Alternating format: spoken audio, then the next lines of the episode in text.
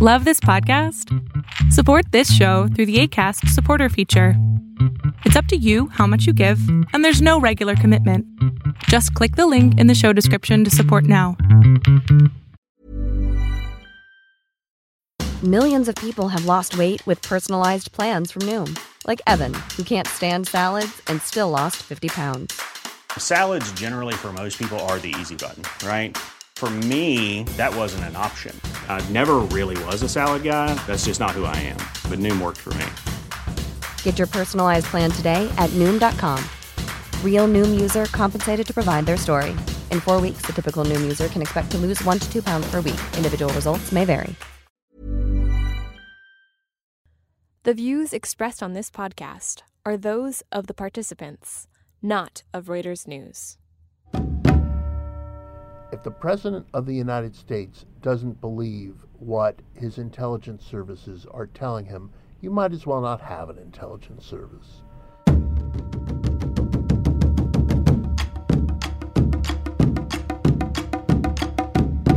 Today we have a special episode of War College.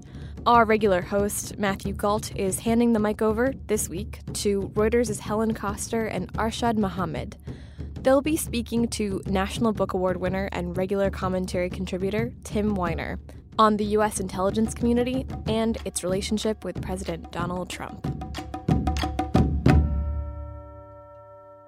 You're listening to Reuters War College, a discussion of the world in conflict, focusing on the stories behind the front lines.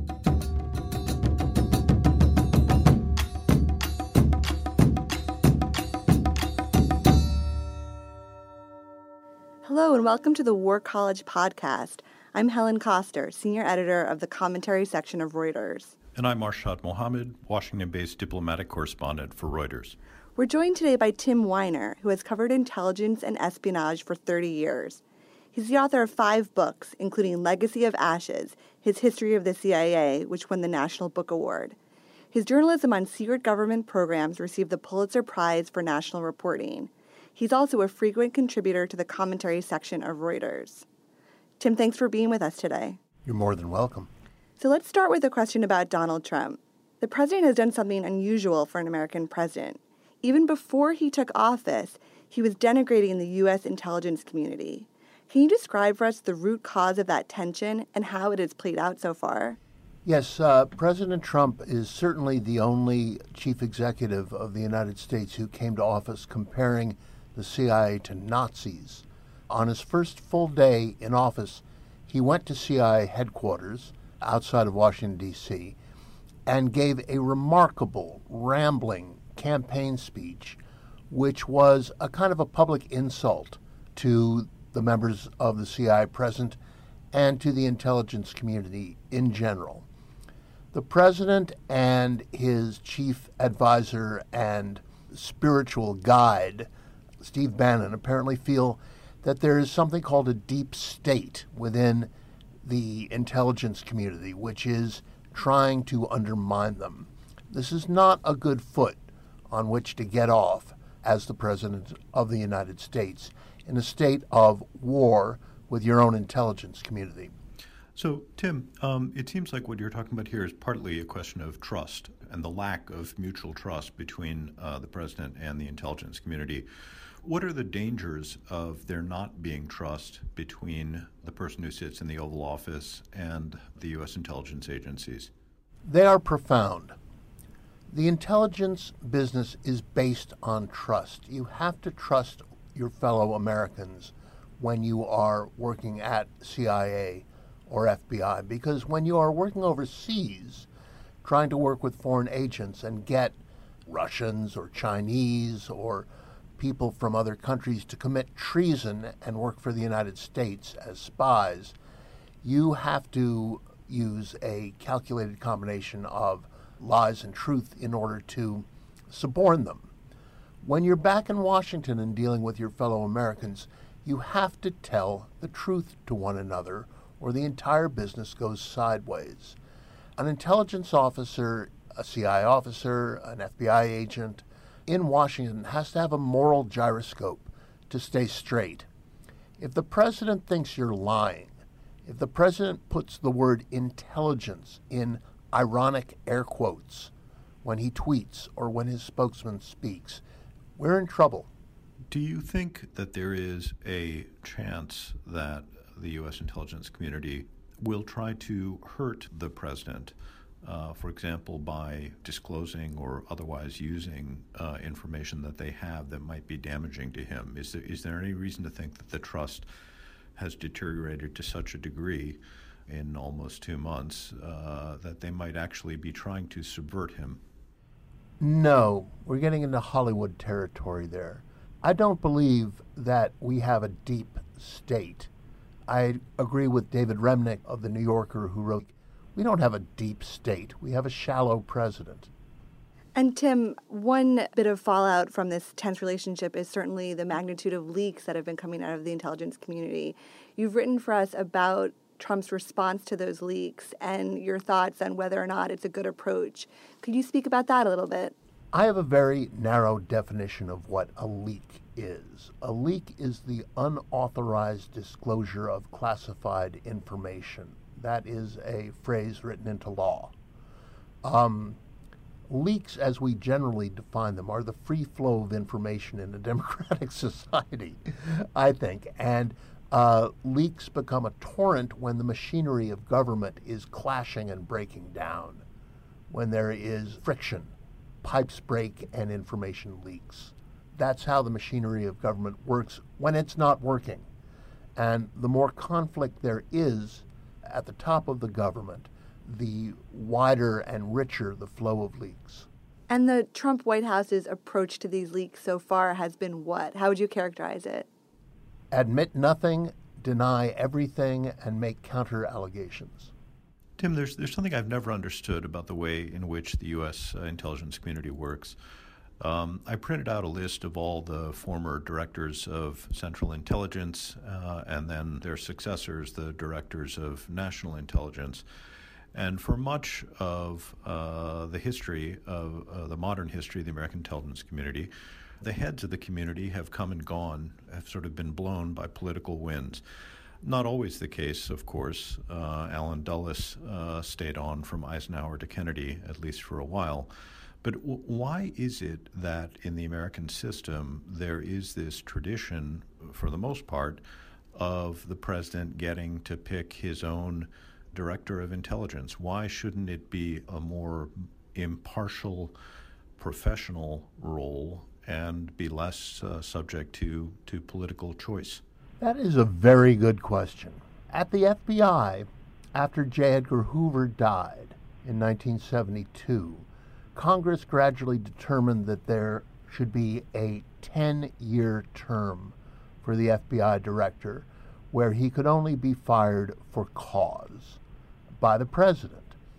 Uh, we might do well to think of uh, intelligence as above politics. It should be above politics. And perhaps the CI director or the director of national intelligence, or both, should be appointed and confirmed by Congress to 10 year terms so they are not buffeted by the political winds. And tell us a little bit about how that worked out, if you would, in the case of John F. Kennedy and Allen Dulles. What brought Dulles uh, down how successful was his successor, John McCone? Does that suggest anything about the usefulness of keeping keeping somebody on from the previous administration?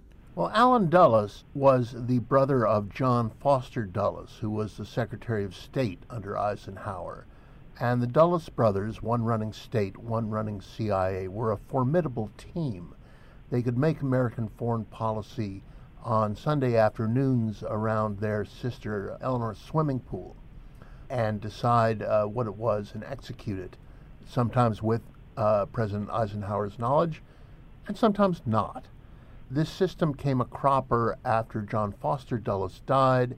Allen was alone, and the CIA planned and executed the Bay of Pigs invasion in Cuba in early 1961, just a few weeks after President John Kennedy had taken office.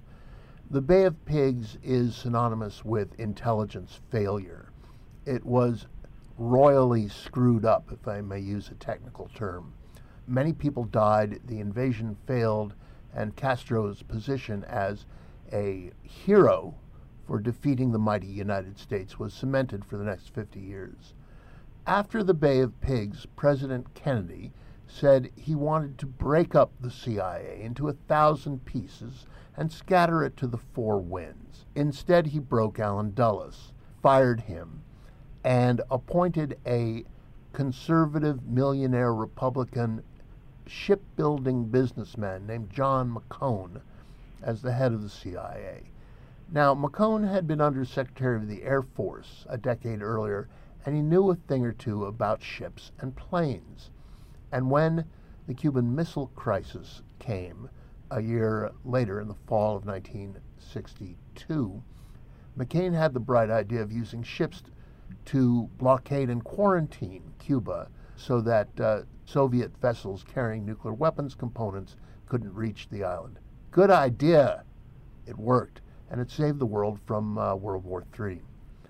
Um, every president has the right to choose his own CIA director.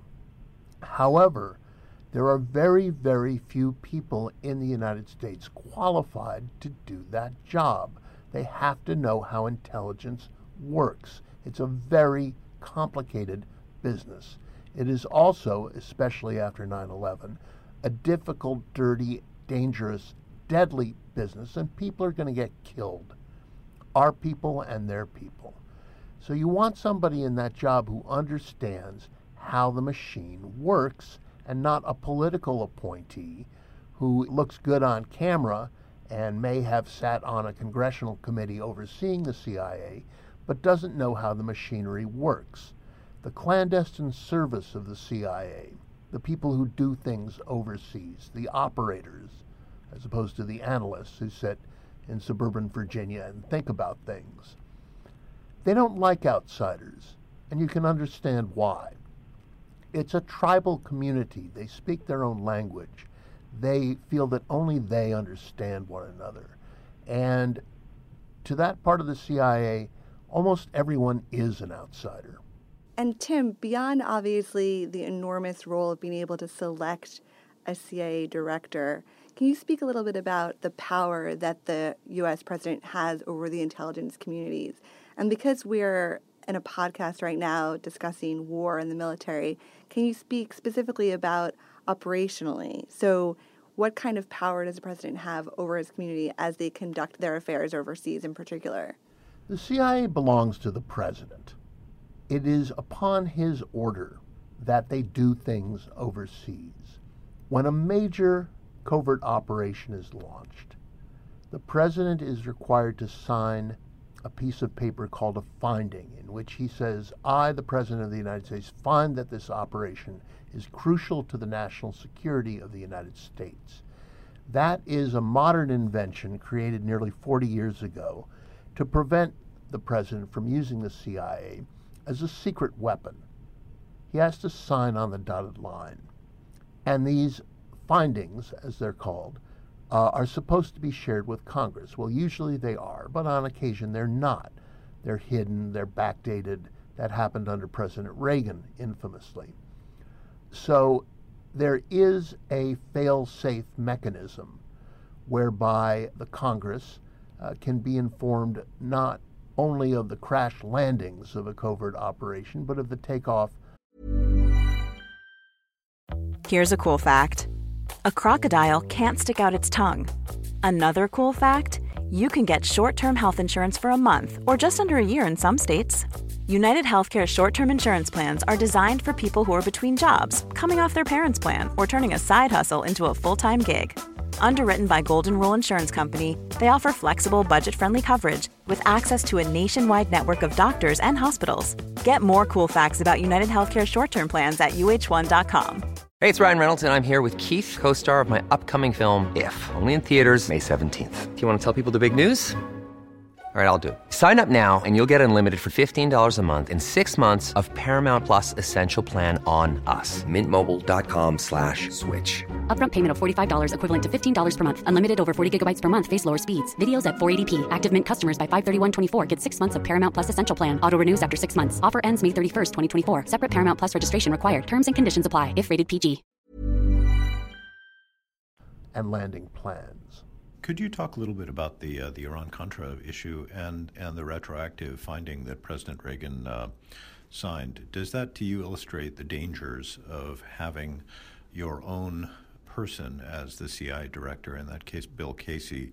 Might that not have happened if it had not been a handpicked sort of political operative who, in fact, had run Reagan's campaign and therefore might be more inclined to do the president's bidding?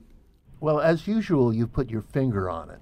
Less than 10 years after this system of findings was created, it was broken. President Reagan and his closest national security advisors, in their wisdom, decided to sell millions of dollars worth of lethal weaponry to the Iranian National Guard, overcharge them 600%, skim the profits, and backhand the money to anti communist rebels in Central America. Congress had cut off funding for the Central American rebels, and it was probably a bad idea to send uh, anti tank weapons to the Iranian Revolutionary Guard, even though at the time they were killing uh, Iraqi soldiers in the Iran Iraq War. It violated not only the laws of the United States, but probably the laws of God and man to conduct such a deal. And of course, they knew it was illegal, they knew it was wrong, they did it in secret. And the findings that were crucial to this operation, like let's put a bunch of missiles on an airplane and ship them to Iran, were falsified and backdated. The president could have been impeached for this. He wasn't in the event, but the key members of his national security team were indicted, and then in the end, Christmas week in 1992, pardoned by the outgoing uh, President Bush 41. We've been talking for a while about Donald Trump and, and the intelligence community, but we haven't yet spoken about Russia. How much of the apparent animus between President Trump and the intelligence community do you think has to do with what the U.S. intelligence agencies found or concluded about Russian efforts to influence the U.S. election? And how much on the president's side do you think his criticism of the agencies may be an effort to defend the integrity of his, uh, his victory? As to the first question, I would say more than 50% the animus, and possibly something approaching 99.4% mm. of the animus that the president feels toward the intelligence community flows from their unanimous conclusion that the Kremlin threw a no look pass at the Trump campaign and got an assist in his victory. There is no question whatsoever in the mind of every one of the 17 uh, American intelligence agencies, not to mention the British intelligence services and the German intelligence service, that Vladimir Putin is on a global campaign to undermine Western democracies from the western edge of Russia to the west coast of the United States. And that is a very serious matter. Hmm. There came a time during 2016 where the disruption of the American democratic system and the election of Donald Trump became one goal. Two missions, one goal. What could be more disruptive of the American political system than the election of Donald Trump?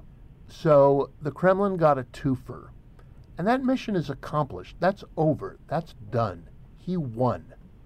The intelligence document that was produced regarding the uh, Russian efforts to influence the election campaign, if I'm not mistaken, concluded that there was no actual tampering in the voting and so on uh, that took place uh, in November of last year. They weren't stuffing ballot boxes, they were playing with people's minds. That's a different issue. What we had here was a 21st century hybrid warfare campaign that involved propaganda, that's an old fashioned term for fake news, cyber warfare, and covert influence operations that was designed to undermine the Democratic candidate and support her opponents. And I'm using the word opponents multiply for a reason. I was thinking too, Tim, about Trump's position on enhanced interrogation, um, talk that he's preparing an executive order that would clear the way for the CIA to reopen black site prisons and so forth, things that are a real departure from Obama.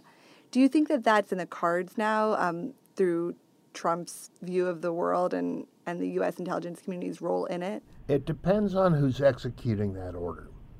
If the CIA is called upon to reinstitute torture, to reinstitute black sites, to reinstitute waterboarding, it probably helps that cause that the number two person just named at CIA was in charge of those kinds of operations for many years after 9 11.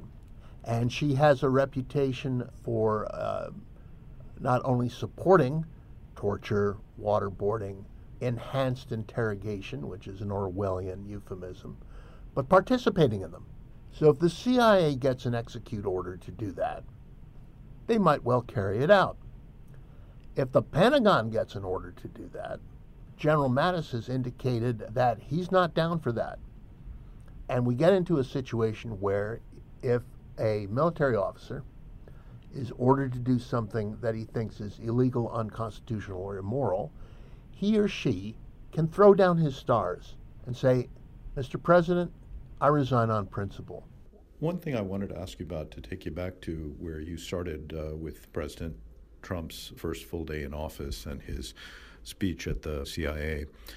Uh, in your account, and, and according to intelligence officials that my colleagues and I have spoken to, the appearance didn't go down well at all. And I wonder if you think the animosity between the intelligence community and, and the president is likely to lead to more retirements of senior officers, mid level officers looking to make more money in the private sector, which they, they can, of course, do and, and might actually deter younger Americans from joining the intelligence community because what's the point of becoming an intelligence operative or analyst if your work uh, isn't being read by the president every morning? That is a very good point, a very salient point. Uh, it has precedence in our recent past, and it reminds me of something that the Director of Central Intelligence under Presidents Johnson and Nixon Richard Helms once said. He said, If we are not believed, we have no purpose. If the President of the United States doesn't believe what his intelligence services are telling him, you might as well not have an intelligence service. You have to have one. If you are, like we are, a superpower projecting its power beyond its borders and around the world, you have to have the best intelligence to give the president foresight. Not just what just happened, but what does it mean and what might happen next. And if the president doesn't want to hear that, he is deliberately breaking his sword and renouncing the use of power that intelligence gives you. Information is power. Secret intelligence is powered squared. And secret intelligence that you and only you can deliver to the president is power cubed. And if the president doesn't want to hear it, the result is a diminution of American power and American freedom to act in the world. So, Tim, what happens when the president elect gets his first really serious intelligence briefing before taking office? Generally his mind is blown and he emerges goggle eyed and with some trepidations about what lies ahead. President John Kennedy realized he was going to have to deal not with Vietnam only, not with Laos only, but with Cuba. And three months later came the Bay of Pigs invasion. When President elect Carter was briefed by the outgoing CIA director George H.W. Bush, he was told, listen, there's you want to know a few things. For example, the king of Jordan is on our payroll. And Carter, being a moralistic man, said, What? When the briefers uh, from the CIA, who were then joined by President Obama, told President Trump that he better keep a very close eye on North Korea. He clearly emerged both impressed and somewhat goggle eyed. Uh, he thought healthcare policy was complicated. Try North Korea.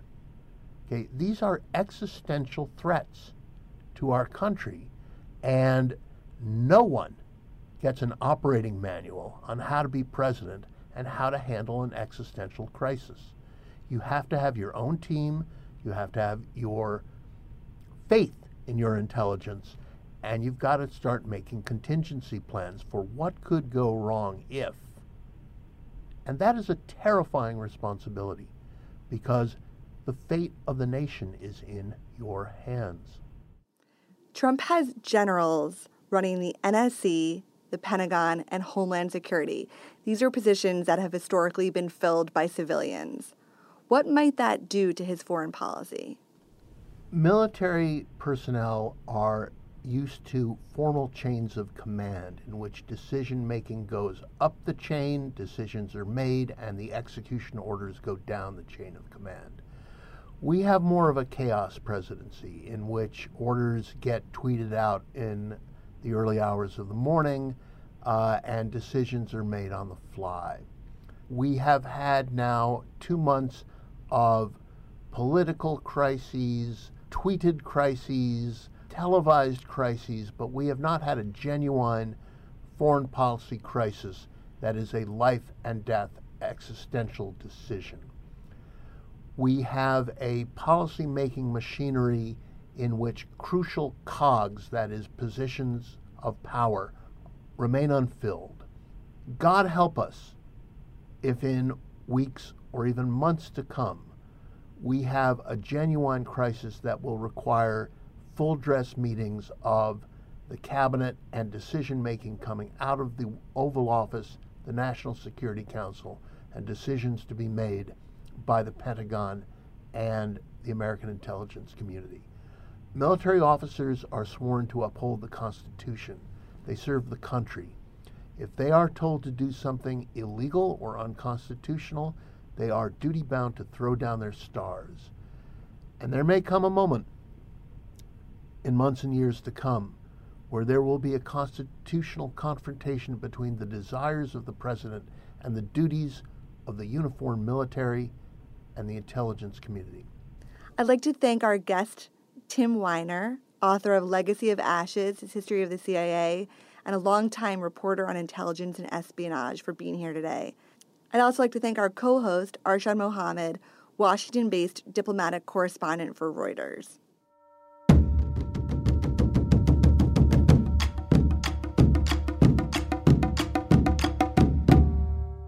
Thank you for listening to this week's episode.